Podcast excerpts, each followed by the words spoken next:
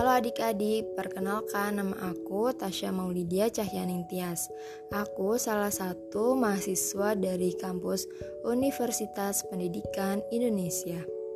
Nah, di sini aku akan menjelaskan mengenai materi IPS kelas 3 tentang macam-macam jenis pekerjaan. Nah, tentunya pekerjaan itu dibagi menjadi dua. Ada yang menghasilkan barang dan juga ada yang menghasilkan jasa. Aku akan menjelaskan macam-macam pekerjaan yang menghasilkan barang.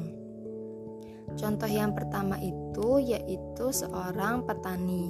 Kemudian ada peternak ikan, terus pembuat mebel, penjual kue, dan penjual susu serta banyak lainnya.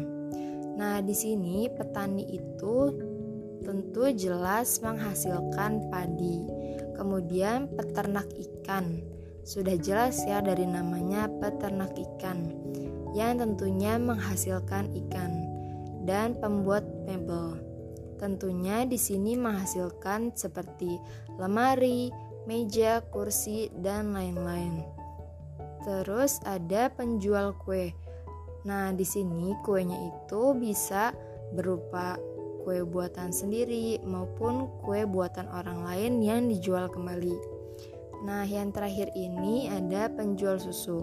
Penjual susu itu bisa susu sapi maupun susu kambing. Yang tentunya bagus untuk kesehatan tulang kita.